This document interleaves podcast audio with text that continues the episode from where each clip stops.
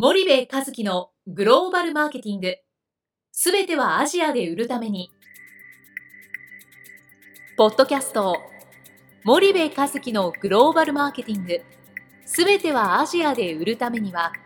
過去10年間で1000社以上の海外展開の支援を行った森部和樹が、グローバルマーケティングをわかりやすく解説します。グローバルマーケティングとは、世界のニーズに応えて利益を上げること。アジアで売るためには、ものづくりプラスグローバルマーケティングを武器とした戦略を持たなければなりません。日本には素晴らしい企業が多く存在します。その企業とともにアジア市場を目指したい。再び、ジャパンアズナンバーワンと呼ばれる時代を作りたい。森部和樹は、そんな思いを持ちながらこの番組を皆様にお届けいたします。こんにちは、ナビゲーターの東忠夫です。こんにちは、森部和樹です。じゃあ、前回のちょっと、おさらいからいきたいんですけども、はい、まあ、メーカー側がすることが2つあるということだったんですが、うん。うん、もう一度教えていただきたいんですけれども、はい。えー、商品を並べることと、はい、並べた商品を手に取ってもらうこと、うんうんうん、この2つをやらないといけないと。はいで商品を並べることっていうのはストアカバレッジの上昇を言っていて、はいうん、で商品を手に取ってもらうこと、まあ、つまりは選んでもらうこと、うん、これをインストアマーケットシェアの上昇というふうに言っていて、うん、これは両方とも同時並行的に行わなければならないと。なぜならば並んだものが手に取ってもらえなければ、はい、氷はそれを返品してきますから、そうすると並んで手に取ってもらうと、はい、いうことがセットで必要で、並べるということはチャンネル力で、はい、えー、手に取ってもらうということはプロモーション投資なんですよね。うんうん、この2つがメーカーにとって非常に重要ですよなるほど。で、あのそのあごめんね、その前にね、はい、あの話した、うん、あえー、3つのこと、消費財メーカーがやるべき3つのこと、はい、えー、現地にあった商品の開発をする、うん、チャンネルを作る、プロモーション投資をするっていう、この前にね、並べる前に、並べ要は小売りがこれだったら並べようと思う製品、うん、商品を開発しないといけないし、はい、えー、並んだ後消費者がそれを取ってもらうっていうのは当然プロモーションなんだけど、うん。うん、そもそも現地に適した商品でなければね、はい、中間層が買いたいと思う商品でなければいけないので、うん。うん、えー、3つを並べると現地の中間層に合った商品を開発して現地の中間層が買いやすい売り場に並べて、はい、現地の中間層が手に取りたくなるようなプロモーション投資をどれだけするかと。いうことがストアカバレッジの上昇とインストアマーケットシェアの上昇につながりますよっていうのが、まあ、ここ何回かで話している内容ですね。なるほど、その中でも、まあ、ストアカバレッジっていうのは、うん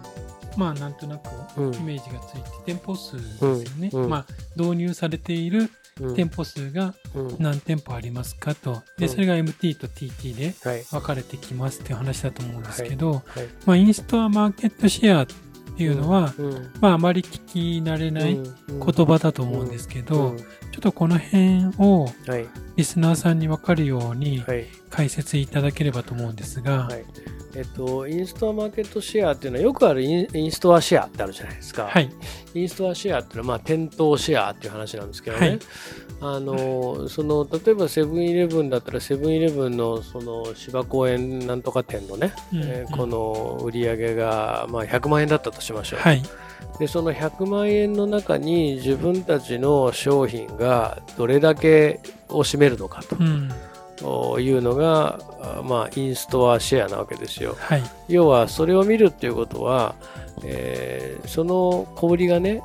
売り上げてる100万円っていう売り上げの中で自分たちの商品の売り上げが10%あったらね、はい、自分たちの影響力って10%あるわけじゃないですか。うんうんうん、10%あるメーカーを小売りはそげにはできないので、はいえー、そういう軸を見ていくっていうのはそうなんですけど、僕が言ってるこのインストアマーケットシェアっていうのは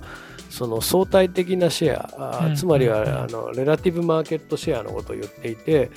例えばチョコレートを売ってるんだったらチョコを売っているチョコのね100万円のね中でチョコの売り上げなんていうのは、まあ、5万とか例えば5万にしましょう。分かりやすく、5万だったらそれチョコレートどんなに頑張って売ったってね50万は売れないでしょ、うん、お店の売り上げが100万円だったら、はい、そうすると重要なのってその100万円の店舗の売り上げの5万がチョコ全体の売り上げだったとしたら自分たちの商品がその5万のうち何万円取れるか、うん、要はチョコレートメーカーは5社も6社もいるわけですよ。はい、でそれがね20%ずつ分けて5万とかっていう売り上げを作ってるんだとしたら、うん、いかに他社よりも自分たちのチョコの方が売れるかっていうことをにを重要視しなさいよって言ってるのがインストアマーケットシェアなんですよね。でそれが高めていくと,、えーと、ストアカバレッジが上がっていて、うん。えー、横軸にね、はい、でインストアマーケットシェアが高くなっていくと、うん。うん、結局利益が出てマーケットシェアが大きくなるっていう話で、はい、最後はマーケットシェアの戦いをするわけじゃないですか、なのでこのインストアマーケットシェアの上昇をに努めないといけないと。なるほどなるほど。じゃあこのインストアマーケットシェアをどうやって取っていくかっていうのは一つ、うん。まあ、並んだ後には重要になってきて、うん、ここが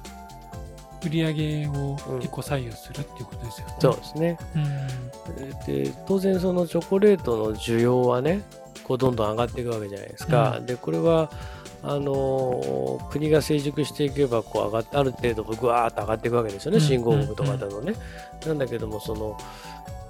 なんだどんなに頑張ったって年間に消費するチョコレートの量って決まってるじゃないですか。はい、でそうするとそれはあの2倍とか3倍にはならないわけですよ。けどインストアマーケットシェアは自分たちの努力次第ではあのもっと高い倍率で上昇させることができて、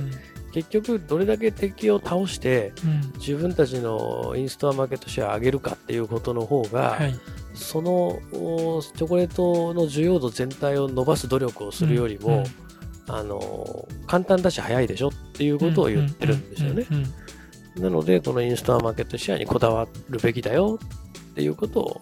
まあ、申し上げてると。なるほど。わかりました。じゃあここをやっぱおろそかにすると、うんなかなかシェア、インストアのシェアも上がってこないし、うん、それが売り上げにも跳ね返ってこないこないですね。そうですね、うん、単純に売り上げだけ追っても、他社がもっと伸ばしてたら、全く意味ないじゃないですか。はい、だから、このインストアマーケットシェアにこだわるっていうことが、結果としてはプラスなので、あのせっかくストアのカバレッジ上げたら、どれだけそのストアでのインストアマーケットシェアを伸ばせるか、うん、そうすると店側も大きいあのチェーンもね、はい、コンビニチェーンもねあのいわゆる何を置くかとか何をどう並べるかって、うんうん、結構店の店長や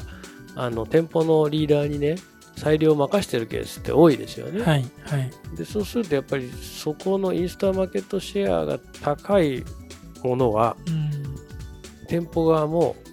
置きたがる、ね、置きたがるしいい場所に置いてくれるし、はい、いわいいスパイラルに持っていけるんですよね。なので、えー、このインストアマーケットシェアにこだわると。わかりました。はい。じゃあ森部さん今日はここまでにしたいと思います。はい、森部さんありがとうございました。はい、ありがとうございました。本日のポッドキャストはいかがでしたか？番組では森部一樹への質問をお待ちしております。ご質問は podcast アットマーク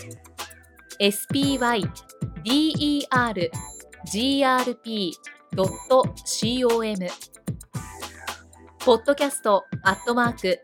スパイダー grp.com までお申し込みください。たくさんのご質問をお待ちしております。それではまた次回お目にかかりましょう。